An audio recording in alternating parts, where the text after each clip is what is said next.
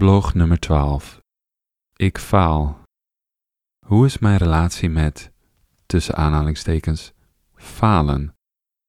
Herinneringen voor mezelf. Ik begin falen te waarderen. Als ik actie onderneem, zal er falen plaatsvinden. Veel.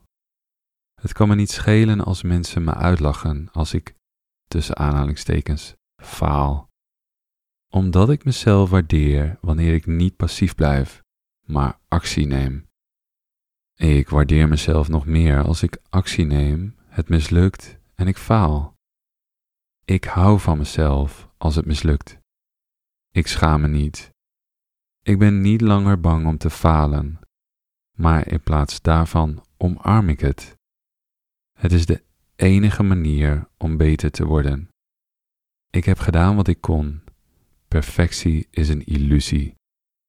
De enige manier om niet te falen is door niets te doen. En dat is een falen op zichzelf. Ik ben dankbaar voor elk moment en blijf positief, omdat ik actie onderneem. Ik begin het doen van moeite te waarderen. Het resultaat doet er steeds minder toe. Falen kan en zal gebeuren. Het overkomt iedereen. Falen is een onderdeel van succes.